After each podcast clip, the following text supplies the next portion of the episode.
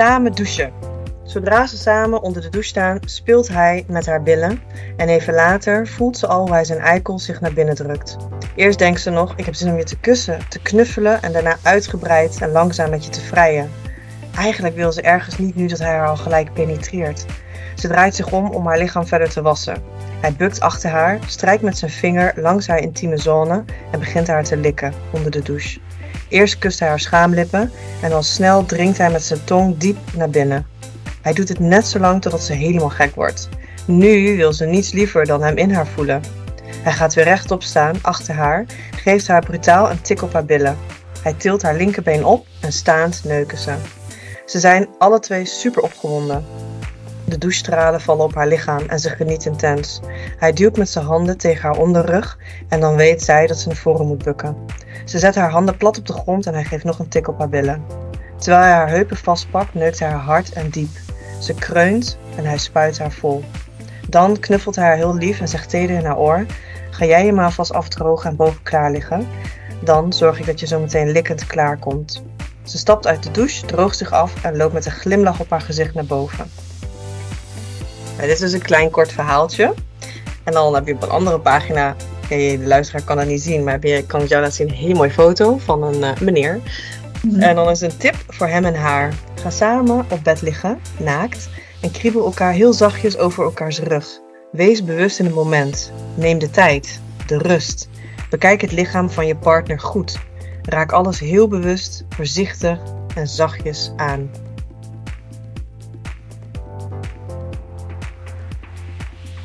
Hi, wat leuk dat je luistert. Mijn naam is Annette Burgers. Ik ben de ontrouw-expert van Nederland. Ik maak deze podcast voor jou. Je bent vreemd gegaan, of je gaat vreemd, of je bent bedrogen, of je bent de derde in het verhaal.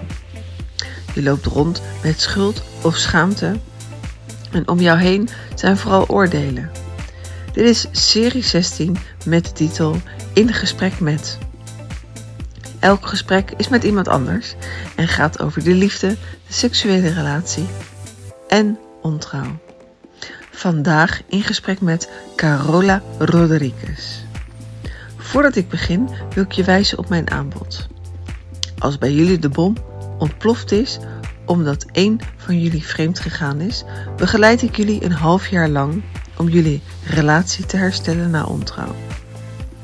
Is de bom wat langer geleden ontploft en zijn jullie al met elkaar enkele stappen verder, dan begeleid ik jullie vier maanden. Om de puntjes op de i te zetten en te zorgen dat er volledig hersteld wordt. Wil je meer weten?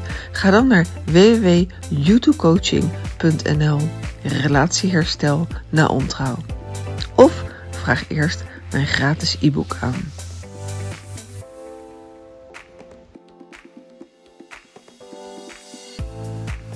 Carol Rodriguez, vertel me wie je bent. Ja, uh, nou, ik ben in de eerste plaats uh, moeder van twee zonen. Eentje van 15 en eentje van 11. Ik uh, woon in Beuningen in de buurt van Nijmegen. Ik ben inmiddels al 15 jaar ondernemer en daarnaast auteur. Ik heb twee boeken geschreven, waarvan één managementboek. Iets totaal anders. En nou ja, recent dit boek, Intieme Verhaaltjes voor het slapen gaan. daarnaast ben ik actief als spreker en heb ik dus een opleidingsinstituut op de zakelijke markt. Um, nou, ik combineer ik die dingen eigenlijk in mijn leven. En als ik niet aan het werken ben, dan ben ik graag in de gym of dan dans ik graag salsa en bachata. Wauw, dat is een, uh, een, een, mooie pitch over, uh, over wie jij bent. Hmm. Deze podcast heet Op zoek naar de liefde. Heb jij de liefde gevonden in je leven? Ja, die heb ik wel eerder gevonden, ja. Alleen die is op dit moment niet meer mijn leven. Um, maar ik heb zeker de liefde gevonden en gehad. Uh, 17 jaar lang met de vader van mijn kinderen. Uh, uiteindelijk was dat na 17 jaar rond en afgesloten. Maar ik heb, dat was voor mij zeker ja, echt wel de liefde. Ja. En de, als ik 100 mensen vraag van wat betekent liefde voor jou, krijg ik 100 verschillende antwoorden. Wat betekent liefde voor jou? Liefde is voor mij um, nou, de liefde voor jezelf, de liefde voor het leven. Uh, vanuit een diepere verbinding met de ander. Dus of dat nou vrienden, vriendinnen zijn, je relatie, je ouders, familie. Ehm, nou ja, eigenlijk alle contacten waar een liefdevolle betekenis in zit, daar zit voor mij liefde. Maar ook liefde voor het leven, voor de natuur, voor het genieten van de mooie dingen. Voor mij is ehm, eigenlijk bijna zou ik willen zeggen alles liefde, een soort van de bron. De bron, ja. dat is ook waar ik vaak mee werk. De liefdesbron in jezelf. wat zou liefde doen? En ik geef altijd het voorbeeld. Wat is het verschil als je met liefde kookt?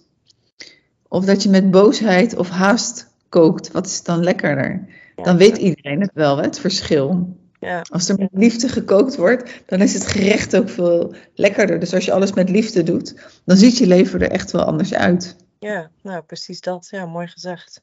Ja. Ehm, de liefde is volgens mij een, een belangrijke inspiratiebron ook voor jou, voor alle werkzaamheden die je verricht. Mhm. Eh, dit boekje, Intieme Verhaaltjes voor het slapen gaan. Hoe kwam je op het idee? Ja, nou, ik heb als auteur uh, meerdere ideeën, meerdere titels die ik nog wil gaan schrijven. En dan ben ik eens ooit een keer begonnen met het managementboek, maar dat is niet per se, ja, uh, nou ja, datgene waarvan ik nou echt denk, natuurlijk is het hartstikke interessant, het is mijn vakgebied en het is zakelijk echt gewoon een goed boek. Maar als ik kijk naar dit soort thema's, dan is dat waar mijn hart sneller van gaat kloppen. Um, dit gaat dan over seks. Maar, en dit verhaal is natuurlijk echt wel gewoon ook nou ja, een geil verhaal. Uh, is het zeker onderdeel van het boek. Maar het zijn niet alleen maar geile verhaaltjes. Dus er zit ook een maatschappelijk thema in. Uh, er zitten ook tips in. Het gaat ook over aandacht, intimiteit en seks en ons seksueel welzijn is daar zeg maar dan een onderdeel van. Um, en hoe ik op dat idee ben gekomen is omdat, nou eigenlijk uh, tweeledig. Eén, ik ben een tijdje single uh, geweest en dat was ook in de coronaperiode. Nou, toen schreef ik heel veel. En toen begon het eigenlijk als een soort van min of meer, nou ja, grap. Dat ik dan een keer gewoon uh, met iemand een date had gehad en dan een paar dates en dan een keer seks had gehad. En daar dus gewoon voor ging zitten en een verhaaltje over schreef. En toen op een gegeven moment dacht hey, dit is best wel uh, en leuk om te doen en een goed idee, denk ik. En toen heb ik wat vrienden gevraagd voor wat woorden, zeg maar vijf woorden in een appje die hun fantasie vertegenwoordigen. Um, en ben ik met die vijf woorden ook weer verhalen gaan schrijven. Dus een deel is uh, fictief, een deel is op basis van, nou ja, zo.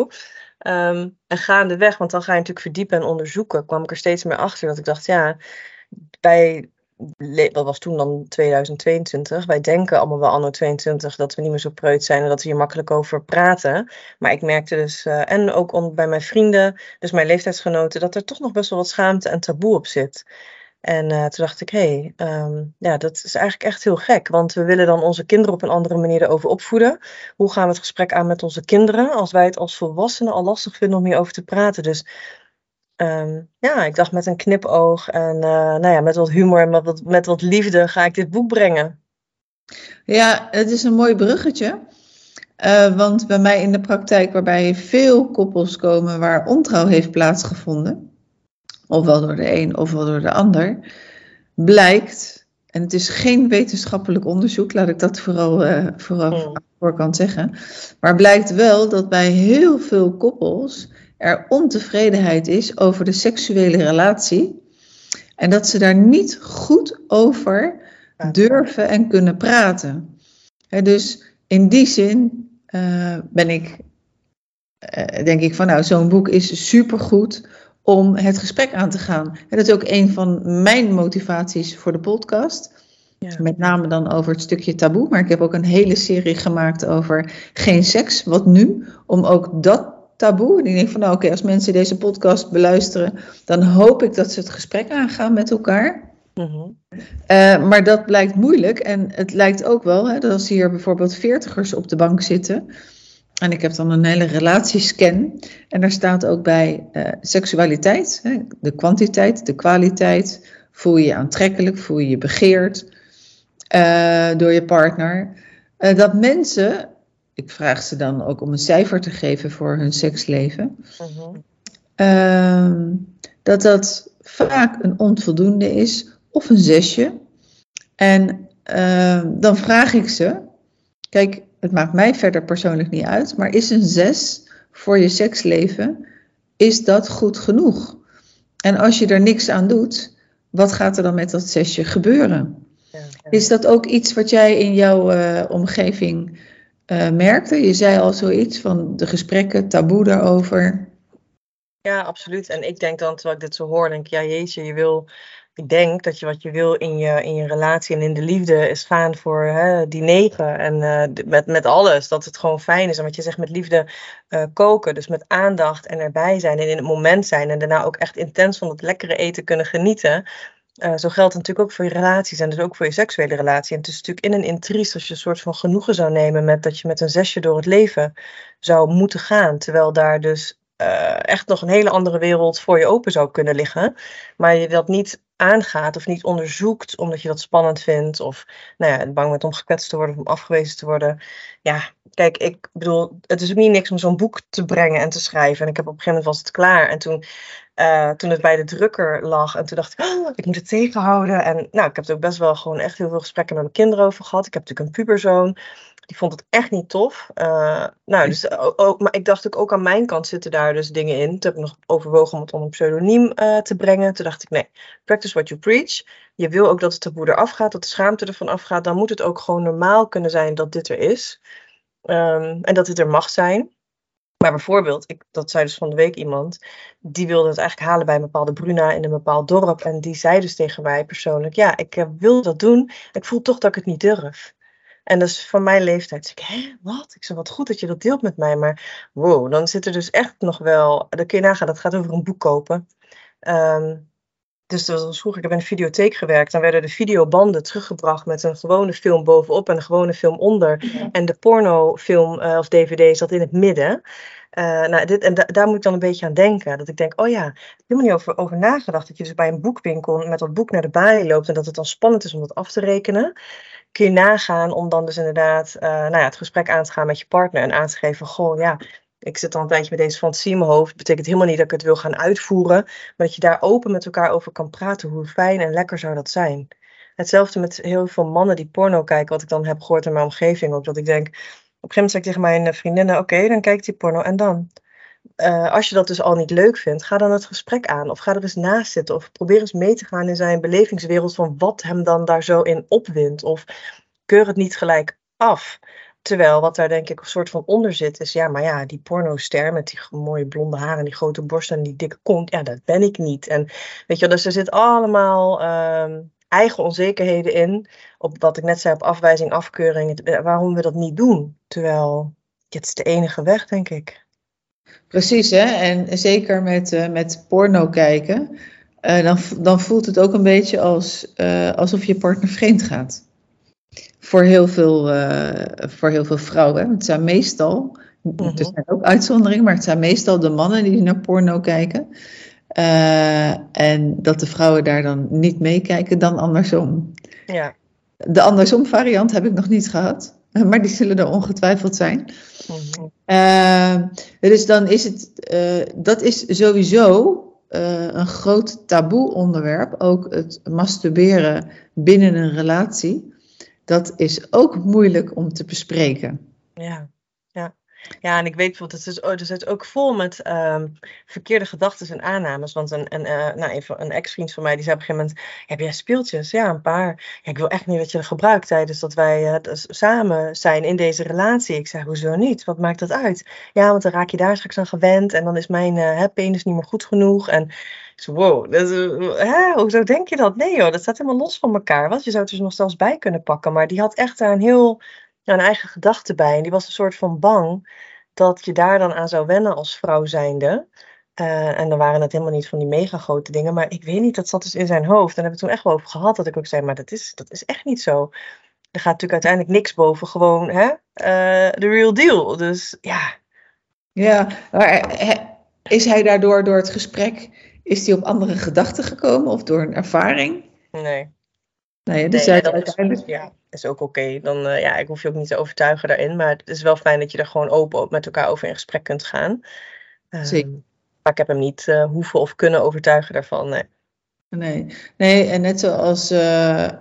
ik heb dan ook echt wel koppels op de bank. waar soms zes of veertien jaar niet of nauwelijks seks is. En dat ze het echt zo moeilijk vinden om te bespreken. En dan vraag ik permissie om het er wel over te hebben. Dat lukt dan wel.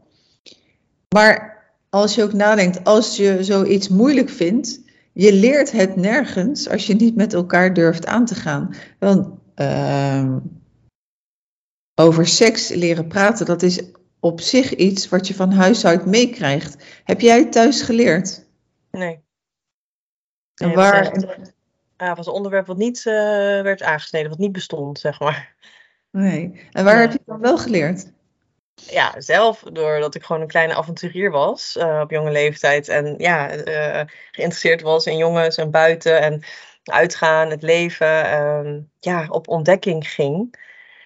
Eh, op die manier heb ik dat eh, geleerd. En het erover leren praten is denk ik, kijk, ik, sommige mensen die misschien uit de zakenwereld komen, hè, die ook mijn doelgroep zijn en mijn klant zijn, die vinden misschien soms het raar, dat hoor ik dan wel eens, dat ik dit boek heb geschreven. Maar ik kom er steeds meer en meer achter dat het dus echt, dat alles met elkaar verband houdt. En zelfs dit thema, als je het hebt natuurlijk over seksuele energie, het is niets anders dan onze levensenergie. Ehm, dus geef jij geen tijd en aandacht aan jouw seksuele energie, dan verlogen je eigenlijk je levensenergie. Ehm, en wat jij zegt, vind ik dus een heel terecht punt. Als jij over seks durft te praten in de slaapkamer met jouw partner de, in je meest kwetsbare nou ja, zijn, als je het daar kan, dan kan je de rest van de wereld aan. Want dan kan je namelijk, denk ik, overal over verlangens eh, eh, spreken, maar dus ook over grenzen. En kun je het daar niet, waar ga je het dan buiten wel doen? En dan buiten bedoel ik dus het werkveld, in contact met collega's, eh, voor, je, voor je business, nou, noem het allemaal op. Dus ik denk juist dat op het moment dat je dat daar doet en dat het daar kan en dat het veilig genoeg is, als je dus, dus daar vraag ik me dan ook af, hè, die- wat je net zei, die stellen die daar zes of negen jaar geen seks hebben gehad, maar dus ook daar niet over spreken met elkaar, dan denk ik, ja, dat is dus ook denk ik toch een hele onveilige situatie, want anders dan zou dat toch moeten kunnen, of dan zou dat toch gecreëerd moeten kunnen worden. Maar goed, ik ben daar niet de expert in, hè, dus ik weet niet hoe dat dan precies zit, wat daaronder ligt. Maar andersom geredeneerd denk ik, als je het dus aan zou gaan, hoe spannend en hoe moeilijk ook, en je durft dat daar, ja, dan kan je de rest van de wereld aan. Want dan kan je het overal. Ja, ja net wat je zegt, hè, van eh, jij hebt het niet geleerd thuis, eh, maar je was een avonturier.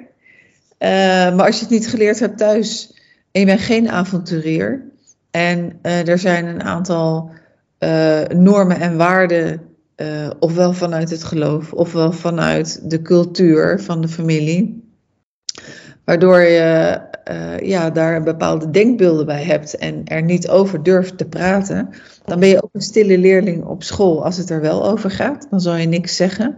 Eh, en dan ga je als een stil persoon een relatie in. Ja, dan is het denk ik ontzettend afhankelijk van een partner die je treft. Als die partner eh, het ook niet durft, dan kom je samen daar niet zo heel ver mee. Totdat de een of de ander alleen eh, uiteindelijk is vreemd gegaan. En de, alles opengebroken wordt en het besproken moet worden. Eh, en dan gaan de gesprekken daarover. En dan kan het zijn dat ze relatie 2.0 krijgen. Ja, met veel betere gesprekken. Ja, ja. Als we het bruggetje maken naar, eh, naar ontrouw en naar eh, seksualiteit. Ehm, ontrouw, heb jij zelf wel eens te maken gehad met ontrouw? Ja, heb ik. Maar wil je hem heel even vasthouden? Want er schiet me iets in mijn hoofd te binnen over het laatste stukje waar we het net over eh, hebben. Waarvan ik dus denk dat misschien nog belangrijk is om te benoemen. Omdat, ehm, nou, ik denk nu een maandje geleden was best wel een wat jongere dame die mij aansprak. eh, zeg maar in haar begin twintig. En die zei, eh, ik heb je boek gekocht, ik heb het gelezen. Ehm, ik ben alleen op dit moment. Dus ze zei, ja, eh, ik weet niet of ik het mag zeggen hoor. Maar af en toe dan las ik die verhaaltjes ook wel een beetje met jou in mijn hoofd. Ik zei, nou, echt helemaal geen enkel probleem. Helemaal, helemaal prima, weet je wel, doe je ding. Maar mijn punt is, zij zei, en dit, ze zei, ik heb eigenlijk nooit zo bewust stilgestaan bij mijn eigen uh, plezier in bed. En ik, ik, ik heb dan seks, maar soort van op de automatische piloot als ik in een relatie ben. Want het, is, het hoort erbij en we hebben seks en dan is het klaar. Hup, en dan gaan we weer door met de dag of gaan slapen. Ze zegt, maar eigenlijk hierdoor begin ik me steeds meer te realiseren uh, wat er allemaal nog meer uh, te verkennen is en hoe leuk en fijn en mooi het kan zijn. En hoe belangrijk het is dat je jezelf en je eigen verlangens en fantasieën erin belangrijk maakt. Dus die is er ook nog. Een soort van het niet hebben aangeraakt uh, en, en het soort van, ja, het is er, maar hetzelfde een beetje als, nou ja, dat je na het koken zeg maar de keuken opruimt. Uh, dat je op die manier dan ook op een soort van automatische piloot seks hebt. Toen dacht ik, hé, hey, die is in de begin twintig. Zo zullen er dus ongetwijfeld ook meer, nog meer, veel meer mensen zijn. Zeker, hè? dus uh, in feite, zoals jij het omschrijft, klinkt het voor mij als haar ontdekking van haar innerlijke godin. Oké, ja, mooi is dat zo zegt. Ja, ja, En dan, als je die innerlijke godin ontdekt, dan ga je het plezier ervaren. ja, En dat is dan voor mij net het plusje. Eh, net precies Ja. het verschil tussen eh, op de automatische pilo- piloot of het echt fijn vinden en Ja. echt gaan ontdekken. Wat kunnen wij hier samen eh, allemaal doen? ja, precies. Ervan genieten. Maar goed, dus die schoot nog even in mijn hoofd. Maar je wilde iets vragen over ontrouw. Heel goed, ja. Ja, Ontgaan. eh, ja, precies, hè? dat was de vraag. ja, of ik dat heb meegemaakt. Ja, ik heb dat wel eh, helaas. Aan de ene kant misschien ook wel helaas niet. eh, want ik heb er ook wel dingen door geleerd natuurlijk. Maar ik, ik heb dat wel meegemaakt, ja. Mhm. Ja, dus de relatie na mijn, met een man na mijn huwelijk. En ehm ja, 2,5 jaar een relatie gehad. Ja, echt gewoon een hartstikke goed seksleven. Ook een hele fijne relatie in het begin. Ehm, maar toch was er iets waar ik niet helemaal de vinger op kon leggen. Maar ik dacht, nou, het zit hem niet op vrouwen. Want ik ben echt zijn prinses en hij draagt me op handen. We hebben iedere dag seks. En ook echt, als ik het met een cijfer zou moeten eh raten, zeg je dat beoordelen, zou ik echt zeggen, nou, echt gewoon een 9. Ehm, en toch ging die vreemd. En niet één keer, maar gewoon eh, meerdere keren. Eh, dus dat, ik, en ik toen dacht, hè, dus ik kende dat niet. Ik ken dat, hele, ik ken dat hele principe van vreemdgaan niet. En een dubbelleven leiden en daarover liegen. En een beetje nou, de boel om de tuin leiden. En het verhaal. Ik wow, dit, is zo, dit bestaat dus gewoon echt. Klinkt echt heel naïef misschien, maar wat ik al zei, ik kwam uit dat huwelijk van een relatie van 17 jaar. Wij zijn ook beide nooit eh vreemd gaan door mijn handen voor in het vuur te steken. Eh, ook aan de andere kant. Het voor mij was het echt nieuw. Ik was heel bleu en heel naïef hierin. En nou, het was er ineens, dus ik moest er wel gewoon mee dealen.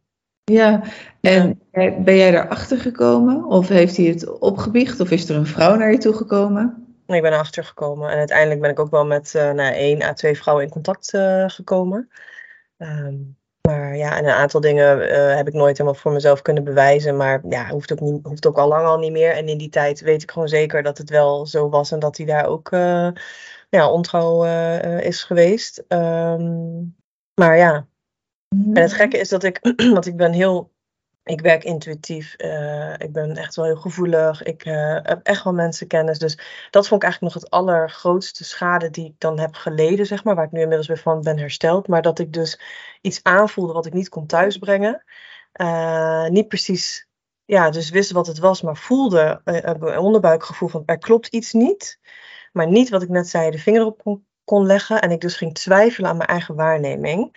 En hij dat dus ook zo wist te brengen dat ik degene was die paranoia was, of die dat verkeerd zag, of daar ging ik echt aan mezelf twijfelen. En, dus ik heb niet, niet voldoende geluisterd naar mijn intuïtie, terwijl ik het eigenlijk vanaf het eerste moment heb geweten en heb gevoeld, alleen het niet begreep en niet diezelfde gedachtegang heb, dus ook niet kon plaatsen. Ehm, ja, Dat. Ja, maar dat is heel herkenbaar. En eh, ook ik heb dat meegemaakt. Niet zozeer op het gebied van vreemdgaan, maar wel met een partner. Met, eh, zoals ik dat dan heel netjes eh, probeer te omschrijven, met bovengemiddelde narcistische kenmerken. En dat ik ook dacht in het begin van, nou, dit is toch wel heel extreem dat, dat die persoon mijn hele netwerk eigenlijk al ging contacten en ging toevoegen op LinkedIn en op, eh, op social media. Ik denk van, mm, voelde niet helemaal fijn. mhm, Ehm, daar, daar ben ik het gesprek over aangegaan. Het lag natuurlijk aan mij. In het begin denk je van, nou ja, mis- misschien ligt het ook aan mij. mhm. Eh, eh, na anderhalf jaar denk je veel meer nog dat het aan jezelf ligt. Want dan is er zoveel naar je toegekomen.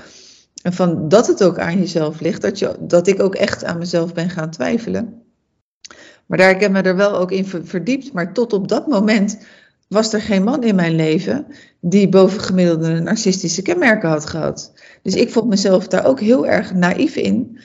Maar in het begin, eh, zeker als het gaat om iemand met bovengemiddelde narcistische kenmerken, je wordt zo op een voetstuk gezet. Het is allemaal letterlijk bijna te mooi om waar te zijn. En dat is het dan ook. Eh, dus wat dat betreft, ik ben daar heel veel over gaan lezen Mhm. eh, filmpjes over gaan kijken. En ik begrijp wel van mezelf dat ik daar ingetuind ben. Ja. Ja, ik nu ook. Maar het voelde wel, en nu kan ik het ook plaatsen. En als je erover gaat praten, zijn er veel meer. En ook gewoon goed opgeleide vrouwen, of goed, maar hoog opgeleide vrouwen, die echt wel nou, eh, realistisch ook kunnen nadenken en analytisch vermogen hebben. Die dit dus ook allemaal gewoon overkomt. En dat zegt dus helemaal niks. En ja, dat je dan jezelf daarin een soort van aanrekent. Dat je dus het niet hebt gezien, het niet hebt geweten, het niet hebt gesnapt. Ja, dat was even het proces waar ik ook echt wel doorheen eh, mocht gaan. En wat ik dus zeg, ik, maar ik heb ook hele fijne tijden met hem gehad. Dus ik kan ook echt terugkijken met liefde naar de relatie en naar wat wel fijn is geweest en hoe mooi. En ik heb ook dingen van hem geleerd. En nou, ik heb dus ook geleerd dat ik altijd wel een soort van, hè, even gewoon eh, goed ook mijn verstand eh, moet gebruiken. En als ik mijn intuïtie me iets zegt, dat ik daar echt naar mag luisteren ja, ik had het niet per se willen meemaken. Aan de andere kant, nou, doe maar. Ik heb het er nu, uh, ik heb er heel veel van geleerd. En uh, ja. Heeft hij jou uit kunnen leggen over het waarom? Nee. Nee. Nee, dat, en hij heeft ook al die tijd nog uh, ontkend. En zelfs uh, op het einde, uh, dat wij ook nog wel een soort van relatie hadden, maar niet meer de relatie, maar wel contact hadden, woonde hij al bij een andere vrouw. En kwam die ook nog bij mij, maar ook bij haar. En, en die ziet ook echt, gaat, het is echt, gaat heel ver. Je ziet ook dan de gaten in het app-contact. En dan, dus wij, hebben, wij zijn bij elkaar geweest, hebben dat naast elkaar gelegd. En zelfs toen heeft hij nog ontkend en zei hij dat ik het verzon. En ja, ging echt heel ver. Dus uh, ja, op dat moment dacht ik echt, wow, dit is echt, ja, het is gewoon, het is niet helemaal, een beetje, dus op dat stuk, zeg maar, is hij niet helemaal gezond in zijn hoofd. Nee, precies, hè? Ja. En dit is dan in feite, uh, ik gebruik de laatste tijd in ieder geval voor mezelf uh, heel vaak het woord handelingsverlegen en handelingsonbekwaam. Hm. Dus ergens zit daar kortsluiting, is er iets waarom hij op deze manier leeft? Ja, precies. Uh, en is die ha handelingsonbekwaam in het hebben van een gezonde liefdesrelatie? Ja, inderdaad. Dus zo ben ik, eh, zo'n proces, nou je gaat natuurlijk door van alles heen. En dan kom je een beetje in dat laatste stuk. Toen ging ik dus ook echt wel inzien en voelen van, goh, wat eigenlijk ook diep triest, uh, nou ja, voor hem. Dus ik kan er nu met compassie naar kijken. Ik weet wie ik ben, ik ken mijn eigen normen en waarden. Ik weet hoe ik als mens leef en hoe ik met mensen omga. Ja, dat niveau van liefhebben en de liefde uh, kennen dat zal hij denk ik in dit leven in ieder geval niet gaan uh, ervaren. Misschien in een volgend leven, maar dan heeft hij denk ik nog wel even wat werk te verrichten. Ja, precies. En dat, je hebt wer iedereen heeft werk te verrichten. Ja, absoluut. Ja. Dus uh, uh, ergens is zijn pijn nog niet aanwezig en nog niet groot genoeg om daar verder niet mee, mee aan de slag te gaan. Jij zei, Carole, jij zei, ik heb er veel van geleerd. Mm -hmm. wat, wat heeft het je gebracht? Wat, he wat heb je ervan geleerd? Nou, het heeft me sowieso geleerd dat ik altijd uh, vanaf dat moment daarna naar mijn intuïtie uh, ben gaan luisteren. Dat ik daar dus nooit meer mezelf in twijfel zal trekken. Wie er ook tegenover me staat. Dat dat voor mij echt leidend is in de manier hoe ik leef. En uh, wat iemand ook zegt met woorden. Dat dat is wat, waar ik echt naar mag luisteren. Die, dat is een hele belangrijke, dat is nummer één. Nummer twee heb ik geleerd dat, uh, het klinkt misschien echt heel naïef, maar op dit stuk, dat dit dus echt bestaat. En dat er dus mensen zijn die dus anders bedraad zijn in hun hoofd, met hun hersenen. Uh, en dus ook zo kunnen liegen en een dubbel leven kunnen leiden. En dat ja, ook kunnen doen terwijl je er met je neus bovenop staat. En je dat niet doorhebt. Maar dat het dus, dat dus ook echt een andere manier van denken op, de, op dit vlak bestaat en er is. Uh, nou, dat vond ik ook wel een soort van interessant. Dat ik dacht, oké, uh, ja. En daarna kwam een andere man op mijn pad. Was een hele lief vent dat hoor. Maar die, uh, nou, die kwam uit een ja, ik het zeggen, uit een relatie waarbij hij met zijn uh, ex-vriendin dan zeg maar altijd naar van die parenclubs ging en allemaal meer zo. Um, nou, en dus op een gegeven moment ook echt zo verliefd was. En uh, nou, met mijn relatie wilde, ging best wel snel. Ik zei, nou, oh, rustig aan. En uiteindelijk er toch in meegaan, ook vanuit een stukje verliefdheid. En toen na drie maanden kwam die toch met, ja, ik geloof toch niet dat één op één voor elkaar bestemd is. En ik wil dat toch ooit met jou verder gaan onderzoeken. Dat, hè, dat beetje dat polyamoreuze gebeuren. Nou, ik zei, oh oké, okay. dus ik dacht, hé, hey, dat is de volgende interessante die op mijn pad komt. uh, er is nog zoveel meer dan alleen maar hoe ik het zie of hoe ik het voel of hoe ik het wil. Of, um, goh, wat interessant eigenlijk. Nee, ik zei, ik ken het niet, geef me even de tijd, doe ik even mijn research, ik ga dat even onderzoeken. Ik ga vooral eens even, uh, natuurlijk weet ik wat het is, maar ik ga het onderzoeken als in, past dit bij mij, sta ik daarvoor open, want ik wil het niet gelijk afschieten. Nou, toen heb ik het onderzocht. Toen dacht ik, uh, nee, ik weet gewoon echt heel zeker, ondanks dat ik dus net in die relatie daarvoor ben gekwetst en een soort van dat je zou kunnen denken: goh, je zou niet meer in de liefde geloven als iemand je dat aandoet. Dat ik met alles voel en weet. in ieder geval hoe ik uh, wil leven in dit leven, dat ik mijn best wil doen om monogaam te zijn met de persoon met wie ik ben. En dat ik daar gewoon echt in geloof. En dat ik dus, ik heb geen behoefte aan meerdere mannen of meerdere vrouwen, of ik moet er echt niet aan denken. Uh, dus dat was dan de ontdekking die dan daarna kwam. Dus het is wel, ja, weet je, iedereen die op je pad komt, daar leer je natuurlijk iets van. Het is gewoon hartstikke interessant. En, ja. Er is ook altijd een onderliggende contactadvertentie. Hè? En, en, je leert altijd uh, iets, iets van je partner. Als je daarvoor open staat. Ja. Er zijn ook mensen die er niet voor openstaan. En die leren natuurlijk ook helemaal niks. Nee. nee. Die, uh, die heb je ook. Uh, het is, het, hoe kijk jij naar vreemdgaan in het algemeen op dit moment in de maatschappij? Ja, nou, Kijk, wat ik net zeg, ik geloof erin zelf. Dat, uh, ik geloof echt wel gewoon in monogamie. Dat is de manier hoe ik wil leven, in het, uh, in het leven wil staan.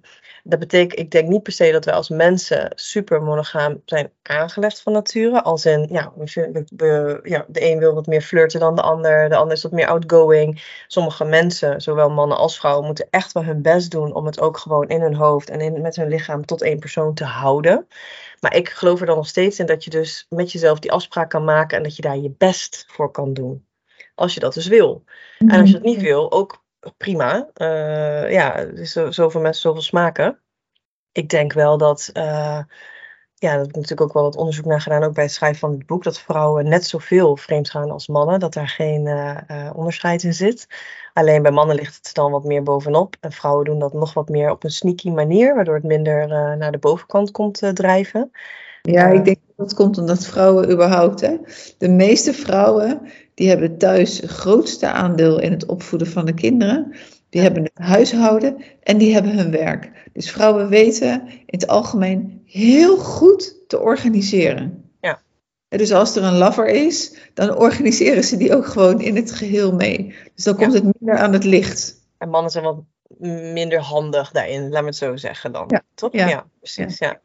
Maar goed, dus. Ja. Nou, ja, nee, maakt niet uit. Maar dat is, dat is wat ik dus denk. Dus ik, volgens mij is daar nog een soort van. Uh, nou ja, een verkeerd beeld over dat we denken dat het vooral mannen zijn die dus uh, porno kijken en vreemd gaan en noem het allemaal op. Maar die cijfers zijn, uh, nou ja, gelijk. Um, hoe ik daarover denk, als ik het even naar de jeugd zou betrekken, zeg maar. Ik heb natuurlijk uh, twee zonen die ik opvoed. Ik vind het echt mijn taak als moeder en een belangrijke taak dat ik twee goede, mooie jonge mannen op de aarde aflever voor hun toekomstige partners. En ik spreek heel veel met hun over de manier waarop en eh, zij vallen op, op meisjes. Dus hoe zij met uh, meiden omgaan. En die van 15 ook. En heeft hij dat meisje en heeft hij dat meisje. Ik praat er echt heel veel met hem over. Van nee, maar als je dat dan niet meer ziet zitten, hoe pak je dat dan aan? En hoe communiceer je dat dan? En doe het op een nette manier. En um, ja, ik vind dat wel heel belangrijk. Maar ik denk wel dat het een uitdaging is en wordt met hoe de jeugd nu opgroeit. En dan niet alleen over het vreemdgaan, maar ook als het gaat over het hele beeld. Dan komt hij toch weer uit porno. Uh, dat is echt wel een probleem. Want die jonge jongens, die kijken heel veel porno op hun telefoon. Dat is de manier waarop zij nu op dit moment hun hersenen worden bedraad. Dus zie je zo'n porno, uh, uh, nou zeg je dat, scène, dan geeft jou dat opwinding uh, staat zo'n pornopoes voor je, dan geeft jou dat opwinding. Nou, doe je dat drie keer per week of één keer in de week en doe je dat jaar in jaar uit. Die jonge mannen komen uiteindelijk bij jou of bij de seksuoloog op het bankje te zitten, omdat ze dus gewoon erectieproblemen hebben. Want staat er dan een normale dame voor je neus, ja, dan krijg je me niet meer omhoog. Dat is echt een probleem op dit moment. Nog los van het vreemdgaan en nou, kijk naar die hip-hop. Uh, en ik, ik, hou echt van de hip-hop muziek en van de hip-hop scene en zo. Maar dat ik wel denk, ja, als dit dus het hele beeld is, hoe je met vrouwen kan omgaan. Um, hmm, ik vind het wel, dat vind ik wel een beetje zorgwekkend, ja. Ja, en dan wat mij altijd verbaast, is dat nu, anno 2023, als, als je naar porno kijkt, een vrouw komt altijd neukend klaar. Ja. Dus het beeld wat jongens krijgen over seks, los van uh, uh, of ze dan nog seks kunnen hebben met iemand die er niet zo uitziet als, uh, als in, de, in de pornofilms. Maar dat het gaat om intimiteit en om liefde. En dat ze daar dan moeite mee hebben om dat aan elkaar te koppelen, koppelen, het seksuele en het liefdestukje. Is het beeld wat ze meekrijgen over wat vrouwen lekker vinden, is, is niet helemaal compleet klopt. Ja, nee, dus dat is onze taak als ouders toch, om dat gesprek aan te gaan. Kijk, die biologieleraar die gaat dat niet doen. Uh, en die vindt het ook lastig. En, dus, en, natuurlijk, er zijn echt wel ook vanuit een Rutgers en vanuit andere initiatieven echt wel lespakketten en die worden aangeboden. Uh, maar ik denk toch dat je kan als ouder dat niet allemaal uh, um, buiten je opvoeding neerleggen bij een school of bij een biologiedocent. Het begint thuis en het begint bij, nou ja, daar in die veilige omgeving. Ja, moet dat denk ik toch bespreekbaar kunnen zijn op een of andere manier. Of en of als je dat dus niet kan of niet wil, dat je iets faciliteert uh, richting die kids, waardoor het er een soort van ligt op tafel, dat ze erin kunnen kijken of kunnen bladeren, of dat het allemaal niet ja, stiekem hoeft. Um, nou, dat. Ik denk dat het echt, want ik, ja, als ik kijk naar uh, mijn, uh, ja, niet jongens, want de jongsten zijn nog minder mee bezig, maar en ook naar zijn vrienden en naar hoe dat allemaal gaat onder de jeugd, dan, um, ja, ik weet op een gegeven moment twee jaar geleden dat, dat hij met dingen kwam. Dat ik zei, oh, ik zei, oh, dat ken ik eigenlijk helemaal niet. Wat is dat dan? Dat ik moest gaan googlen, zeg maar, wat dat betekende in de porno zien. Dat ik dacht van, oké, wacht even. Hier begint dus al een gap te ontstaan in wat zij allemaal binnenkrijgen. in wat zij allemaal binnenkrijgen. Uh, en waar zij dus inderdaad mee het beeld mee uh, creëren van, oh ja, zo heb je dus seks. En het hele stuk intimiteit en elkaar knuffelen en krioelen en lekker bij elkaar in de armen liggen en het vrije en het voorspel en het naspel, daar is helemaal geen tijd, daar is helemaal geen aandacht meer voor. Ja, en uh, het gesprek aangaan blijft altijd moeilijk. Tenminste, ik vond dat als moeder, vond ik dat veel lastiger dan als juf. Dus als, als juf ga ik het gesprek aan met de leerlingen. Geef dan ook seksuele vorming. Wat makkelijk is uh, op een school met meer dan 60 uh, verschillende culturen. Uh, leerlingen vinden dat, dat gênant. Ze zijn niet gewend om daarover te praten. ze zeggen, ja, dat leren we wel van vrienden. Dat leren we wel van vriendinnen. Dat betekent we leren het van internet. Nou, dat vind ik echt niet de beste leermeester. leermeester op dit gebied. Ja, en tegelijkertijd signaleer ik uh, je, bent ook gescheiden. Bij, uh, ik vraag me oprecht af hoe de ontwikkeling van de huidige jongeren zal gaan op het gebied van hechting en relaties. We leven natuurlijk nog wel in een, uh, in, in, in een tijd waarbij we nog steeds sprookjes voorlezen aan kinderen. Ik geloof op, ook wel dat dat iets minder geworden is. Maar dan zijn de sprookjes en ze leven nog lang en gelukkig. Als je dan kijkt naar de cijfers voor, over scheidingen, nou, dan zijn die sprookjes die zijn al ver weg van de tijd waarin we leven. Net wat jij zegt, hè? Uh, er zijn uh, swingersclubs, er zijn parenclubs, er zijn uh, polyamoreuze relaties. Ehm, LHBTIQ.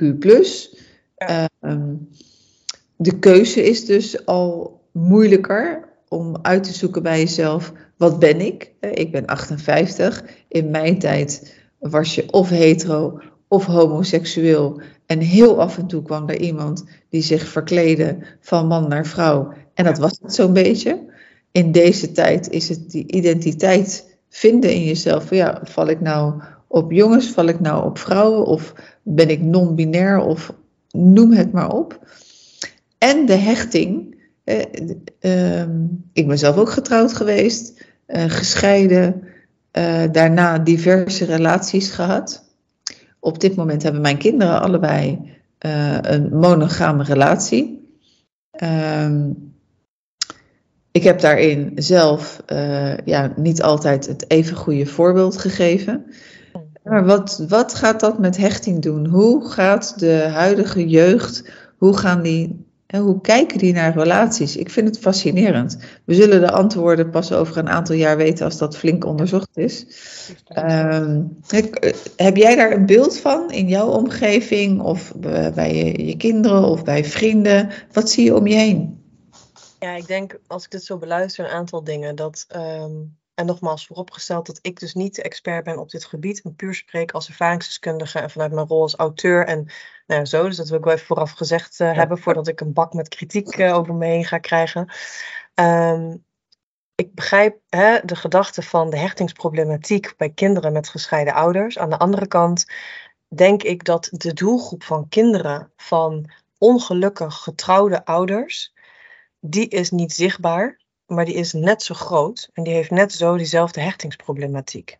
Dus volgens mij, en daarmee wil ik dus niks, uh, zeg je bagatelliseren als het gaat over scheiden, want dat wil je niet. En kinderen willen dat hun ouders bij elkaar blijven en noem het allemaal op. Maar volgens mij zit het veel meer in het wel of niet liefdevol thuis opvoeden en benaderen van je kinderen, tijd en aandacht voor elkaar hebben, die stomme telefoon wegleggen, echt met elkaar dat avondeten hebben en vragen, hé, hey, wat was vandaag het leukst uh, op je dag en wat was nou eigenlijk echt heel naar vandaag of stom of uh, even op het niveau van de kinderen. Um, dus ja, hechtingsproblematiek. Maar aan de andere kant, ja, wat ik zeg, die doelgroep is, die heeft geen gezicht, maar die is er wel. En die zit ook later op, de, op hetzelfde psychologenbankje. En die moet ook gaan dealen met, uh, ja, ik kan me niet hechten of ik wil niet binden of, uh, nou ja, dat. Dus dat is één wat met mij nu naar boven komt. En twee, ik vind persoonlijk dat we echt wel een beetje aan het doorslaan zijn als het gaat op dit moment qua alle identiteiten die iemand kan aannemen voor de jeugd. Waarbij ik echt groot voorstander ben van vrij en ruim denken. En iedereen moet kunnen zijn wie die wil zijn en mag zijn. Aan de andere kant, als ik op een gegeven moment, uh, een paar maanden geleden, dat mijn zoon zegt: Mama, ik weet echt gewoon niet meer hoe ik me moet gedragen met een, een groep kinderen op school. Die zich een hondje voelen en die communiceren blaffend, uh, lopen ze door de wandelgangen. Uh, hebben we de haren zeg maar echt zo voor het gezicht hangen en, en blaffen als hondjes.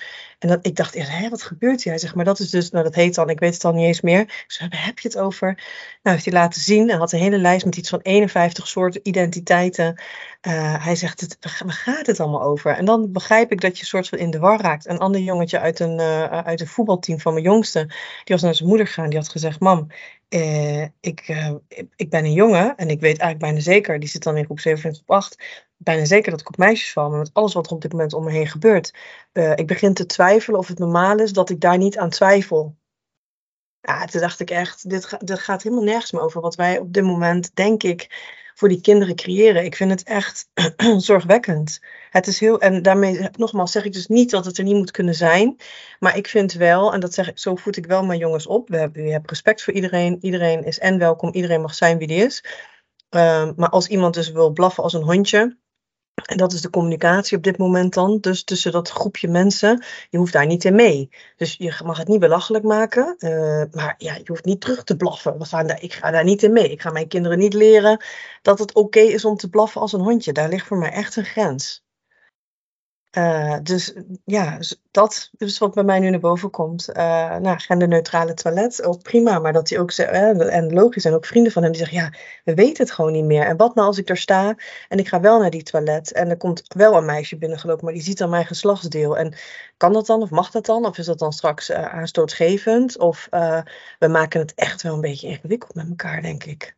Ja, ja. Ik, een week geleden ik woon hier in, in een heel modern hofje. Mm Een hek aan de ene kant en een hek aan de andere kant. En ik ging uh, lopend de deur uit en er kwam een, een, jongen en die kwam een pakketje brengen bij de buurvrouw. Uh, en het was een, uh, een hele mooie jongen, gewoon heel strak lijf, ergens tussen de 20 en de 30. En hij zei van, oh ik heb een pakketje, kan ik dat even brengen? Is dan zo meteen het hek nog open? Dus ik zeg van, nou als je snel bent, dan wacht ik even op je en dan is het hek nog open. Dus hij rende naar binnen en rende weer naar buiten. En uh, ik zei zo tegen hem, ik zeg van, uh, oh ja, nou, ik, ik snap wel dat je zo leidt, dat je, dat je er zo goed uitziet als je alles rennend doet. En toen kwam hij naar me toe en toen tikte hij me net even op mijn arm aan en toen zei hij, dankjewel, nog een fijne dag. En ik liep door en toen stelde ik mezelf de vraag is dit nou eigenlijk een opmerking die ik nog kan maken? Kan maken. Of die ik niet kon maken? En gezien natuurlijk het feit dat hij naar me toe kwam en dat hij me uh, heel even aanraakte, was het helemaal oké okay voor hem. Maar ik ging er wel over nadenken, omdat ik dacht van ja, als die omgekeerd zou zijn, dan zou het misschien, dan zou het bij mij ook nog zeker kunnen. Ik, ik vind zoiets als ik ergens langs uh, op straat loop en, en er zijn werklui en die zeggen goedemorgen, want dat is wat men nu zegt, hè, goedemorgen, verder zeggen ze niks. Maar vind ik alleen maar leuk, weet je, je gaat de deur uit, uh, je leeft vanuit liefde, uh, zegt mensen gedag, glimlach roept een glimlach op. Maar terug naar die, naar, naar die jongen die dat pakketje kwam brengen. je gaat dus inderdaad bij jezelf na, kan dit nog wel in deze, in deze tijd? Ja, ik vind dat echt nergens over gaan. Ik snap dat je dat denkt, maar ik vind dat zo, uh, uh, ja, gewoon over alle grenzen heen gaan. Dat we daar dus met z'n allen nu zijn aangekomen. We, we, missen, ik denk dan, een heel groot deel missen het gefluit van die bouwvakkers. Het is toch hartstikke leuk als je langsloopt. Ik bedoel, je wil er toch in dat je dan langsloopt. En bedoel, ja, nu ook, we nemen deze podcast nu op in de zomer. Het is weer tijd voor de rokjes, voor de zwierige jurken. We willen toch ook gewoon het leven vieren en een beetje flirten. En nu loop je langs een bouwkate of dingen. En dan mag er niet meer gefloten worden nou, dan denk ik echt. Uh, dus, en ik moet dan altijd terugdenken aan een documentaire die ik ooit heb gezien van Sunny Bergman. En zij was toen, volgens mij was het in, uh, op uh, Cuba denk het wel. Uh, uh, en dat zij daar dus liep en dat daar dus jonge jongens waren. Als jij het hebt over die pakketjes bezorgen van 20. Nou, wij jonge jongens van 18, 19, 20. En zij kwam langsgelopen en die zei dan allemaal in het Spaans van uh, eerst fluiten. En hé, hey, mami, en wat zie je er goed uit. En sexy, dit, dat. En nou, zij dacht, oh, oké. Okay, nou, liep ze door naar de overkant van de straat. Daar zaten mannetjes van 80 met hun sigaartjes, met hun wandelstokken op een bankje. Met elkaar daar lekker gewoon te zitten. Zij komt langsgelopen. Hé, mami, wat zie je er sexy uit. En wat mooi en dit, dat. En daar is het heel normaal in de cultuur, of je dus nu een jonge jongen bent of een oudere man bent, om die vrouw te vertellen hoe mooi ze eruit ziet. En dat is dus ook een vrouw die niet maatje 36 heeft en hè, die ronde borst heeft, maar dus ook de vrouw met maat 42 of 44, met al haar uh, rondingen. Die mannen, 18 of 80, uh, geven al die vrouwen complimenten. Als moet je eens nagaan wat dat zou doen met jouw zelfvertrouwen over je lijf. Ik denk, kunnen we daar niet weer meer uh, inspiratie uithalen in plaats van dat de bouwvakkers niet meer mogen fluiten? Of dat jij moet nadenken over of je nog wel zoiets tegen een 20, 30-jarige man kan zeggen. Wat dus blijkbaar ook gewoon oké is, want hij tikt je aan en hey, dankjewel. Maar ja, denkt, hé, hey, ik krijg gewoon een soort van erkenning voor dit mooie lijf. Dat moet er gewoon, dat moet er gewoon kunnen. Als het maar niet over de grenzen heen gaat. Ja, ja, goed, dan kom je uit bij de volgende vraag. Wat is dan de grens? En die grens is voor iedereen anders. Maar ik denk dat we gewoon zijn doorgeslagen op dit moment. Ja, ja. dat vind ik echt. Ja. Ik, Rola, als we even teruggaan naar jouw uh, naar het boek. Ja. Uh, begrijp ik goed uit het verhaal dat je op dit moment single bent? Ja. Uh, en ehm, merk jij met, uh, met daten, als je op dit moment aan daten doet, uh, ja, ik, uh, ik, denk dat als mensen met, met iemand gaan daten, tenminste ik ben zo, nu ben ik niet aan daten, uh, heb ik een relatie, maar je googelt even een naam. dus iemand die met jou gaat daten, ergens hebben jullie contact gelegd en hij googelt jouw naam en vindt je boek.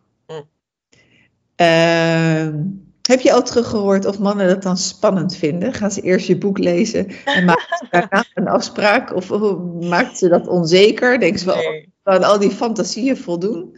Mm -mm. Nou ja, ik heb één, ik date op dit moment niet. Dus ik ben, al, ik ben nu een jaar single en ik heb een jaar lang uh, niet gedate. Dus ik heb geen apps. Uh, nou, even gewoon uh, volledig de focus op mezelf en vooral de liefde voor mezelf. Dus de, ja, nee. Um, ja, ik zou het niet weten, want uh, het is dus niet aan de orde. En natuurlijk krijg ik wel eens berichtjes via LinkedIn of Insta of Facebook of noem het allemaal op. Uh, maar ik moet zeggen, tot nu toe, en ik zei dat nog vorige week tegen iemand, want er was best wel wat, uh, met name ook mannen uit de zakenwereld, die mij vooraf waarschuwden van ehm, voordat dit boek er kwam, krijg ik natuurlijk ook echt wel berichtjes of ik dan uh, op een date wil. Of ik krijg zo huwelijksaanzoeken. Of reageer ik niet via LinkedIn. Dan komen ze op mijn WhatsApp binnen. En er worden hele voice memos ingesproken waarom we echt een keer op date zouden moeten.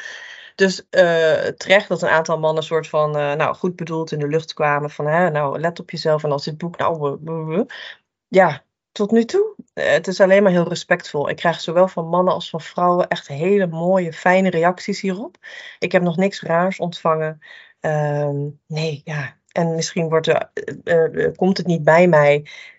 Dat zou kunnen, maar ik heb er dus geen last van. Het, het, komt niet bij me, het raakt me niet. Er zit ook nog niks raars op de lijn. Het is een en al respect. Um, dus ja, we gaan het nog meemaken. Als ik dan wel weer op een gegeven moment denk, nou, ik, ik ben klaar om weer te gaan daten. Of iemand dan inderdaad het vooraf leest of niet. Of het heel spannend vindt, ik heb geen idee. Nee, oké, leuk. Nee, daar heeft ooit, uh, dit jaar was dat, heeft er een artikel uh, over mij uh, gestaan in de Libel. En over mijn verhaal over vreemdgaan, mijn persoonlijke verhaal. dat heeft twee verschillende reacties opgeleverd. Eén heel positief. Van, uh, goh, wat dapper en ik herken me in jouw verhaal. En mensen die de praktijk gevonden hebben naar aanleiding van het verhaal. En de andere reactie was toch wel van, uh, van mannen. Uh, die heel ogenschijnlijk neutraal reageerden. Maar die reacties kwamen overal en nergens vandaan. Dus het waren geen mannen die ik kende. En dan toch wel met, met een vraag voor een ontmoeting. Nou ja. Uh, verder heeft het geen vervelende dingen opgeleverd. Ik heb het netjes afgehandeld. Gezegd dat ik een, uh, heel happy was in een monogame relatie en dat ik er geen belang, belangstelling voor had. Ja. En dat was het dan verder. Ja. Maar uh, ja, ik, ik vond het opmerkelijk. Ik dacht, waar komt dit ineens vandaan? Zoveel belangstelling puur voor zo'n artikel. Maar blijkbaar dachten ze, oh die mevrouw die wil vast wel weer vreemd gaan. Maar dat wil deze mevrouw niet. Dus mannen lezen ook de libellen, is eigenlijk wat ik dan nu uh, hoor. Dat ik denk, wauw. Um, via, ja, via, nee. Ja. ja, ja. Nee, kijk, begrijp me niet verkeerd. Ik krijg echt wel, uh, nou ja, veel klinkt heel arrogant, maar nou, regelmatig vragen of ik inderdaad een afspraak wil maken of op date wil. Of ja, via al die kanalen die ik net opnoem. Maar ik, ik ervaar dat niet als vervelend. Ik denk, ja, het vra vragen staat jou vrij. En mijn antwoord is nee. En dat heb je dan ook te respecteren. Ja. Uh, of hè, 9 van 10 keer is nee. Maar ja, nou ja, nogmaals, ik dacht dat je meer bedoelde van op gekke reacties of um, weet je wel zo. Maar ja, nee, tot nu toe, wat ik al zei, en reacties van mannen, maar ook van vrouwen, maar ook die dus in een relatie zitten, die dan wel het boek hebben gekocht en hebben gelezen, die dan ook dingetjes delen met mij en zo. Ik vind dat alleen maar, uh, ik zie echt bijna alles wel voorbij komen, ik lees alles, ik kan niet overal op reageren, maar ik vind dat echt wel heel tof. Ik had dat ook niet echt gerealiseerd. Dat dat, dat, dat, dat, dat zou uitlokken. Dat mensen zo ook de vrijheid voelen. En een stukje veiligheid voelen om dat dan ook weer terug te geven en te delen. Nou, ik waardeer dat echt enorm. Ja. En de eerste de beste die raar doet, die... Uh, ja, ik wil gewoon korte metten mee. Ja, helemaal goed. Ik wilde waarom... Uh, wat is een reden om je boek te kopen? Um, nou, als je denkt, inderdaad, wat jij net eigenlijk helemaal in het begin van de podcast aangaf, van goh, hè, mijn, uh, mijn relatie, maar ook mijn seksuele relatie, als ik het zou moeten, cijfer zou moeten geven, zit het zo rond een zesje, dan zou dit boek ervoor kunnen uh, zorgen dat je het gesprek aangaat met elkaar. Dus dat je het openslaat op een bladzijde. Je hebt net één verhaaltje gehoord, maar er staan dus ook tips in. Tips voor hem, tips voor haar, tips voor beide. Die gaan heel erg over de aandacht en de intimiteit. Uh, je kunt een, verhaaltje lezen, een erotisch verhaaltje lezen en denken, oh, dat is wel heel interessant. En dan hoop ik dat je het verhaal niet afleest, maar dat je het boek weggooit en samen een soort van, uh, nou, het verder gaat verkennen. Het kan ook zijn dat je denkt, jeetje, want uh, nee, dat is helemaal niks voor mij of helemaal niks voor hem of voor haar of voor ons beiden. Dan heb je daar een gesprek over. Uh, ik heb ook, ja, ik kan het nou niet laten zien, maar je krijgt het boek nog van me. Maar er zitten ook uh, zwart-wit foto, foto's in. Dus ik heb het gecombineerd met fotografie.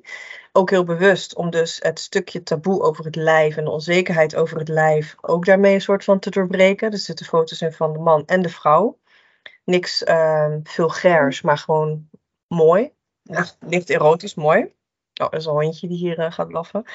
Um, dus ja, ik hoop gewoon dat het bij mensen of op het uh, nachtkastje komt te liggen, of dat ze met audio het beluisteren. En daardoor eigenlijk met uh, een knipoog uh, nou, en meer openheid naar elkaar en veel meer plezier um, ja, opnieuw hun seksuele verbindenis gaan onderzoeken. Ja. ja. Nou, mooi. Ik zou zeggen, elke man moet dat kopen voor zijn vrouw, maar ook voor zichzelf. En elke vrouw zou het moeten kopen voor haar man, maar ook voor zichzelf. Ja, ja. Zo, uh, zo, zo klinkt het in ieder geval. Uh, Carola, jouw naam was uh, aan mij doorgegeven door Radboud Visser. Ja. heb jij een naam die in jou opkomt voor mij om in gesprek te gaan over seksualiteit en over vreemdgaan en over de liefde? Ja, je mag er even over nadenken hoor.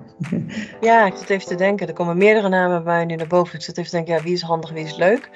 Ga ik even aan jou laten weten. Ja. Oké, okay, dat is helemaal goed. Um, is er nog een vraag die ik je niet gesteld heb, waar je toch nog graag antwoord op, op wil geven? Betrekking, seksualiteit, seksuele relatie, ontrouw, liefde? Nee, je hebt mooie vragen gesteld en uh, ik, ik zou zo niks kunnen bedenken. Ik denk dat we de belangrijkste dingen hebben aangeraakt. En dat ik daar de ruimte in heb gekregen om ze te beantwoorden. Um, dus ik heb, nee, ik heb niet het voor mijn gevoel nu dat er iets uh, mist of ontbreekt. Nou, oké, okay, dan gaan we deze podcast in ieder geval afsluiten. -huh. Corona, ontzettend bedankt. Ja, jij bedankt dat ik uh, erin, mocht, uh, erin mocht zijn. Ja. Nou, nou, hartstikke leuk om je te ontmoeten. En uh, jij als luisteraar ook bedankt om, je aan, voor je aandacht en voor het luisteren. Wil je Corolla iets vragen, dan is Corolla bereikbaar via nou, Instagram kan je DM'tjes sturen. LinkedIn mag ook met een berichtje achter de schermen. En dan natuurlijk gewoon even via mijn eigen website. Um, ja. Op die manier. Nou, hartstikke goed. Ja. Uh, en wil je geïnterviewd worden met jouw verhaal over uh, vreemdgaan? Welke positie dan ook, dan kan je contact opnemen met info.youtubecoaching.nl en tot de volgende keer.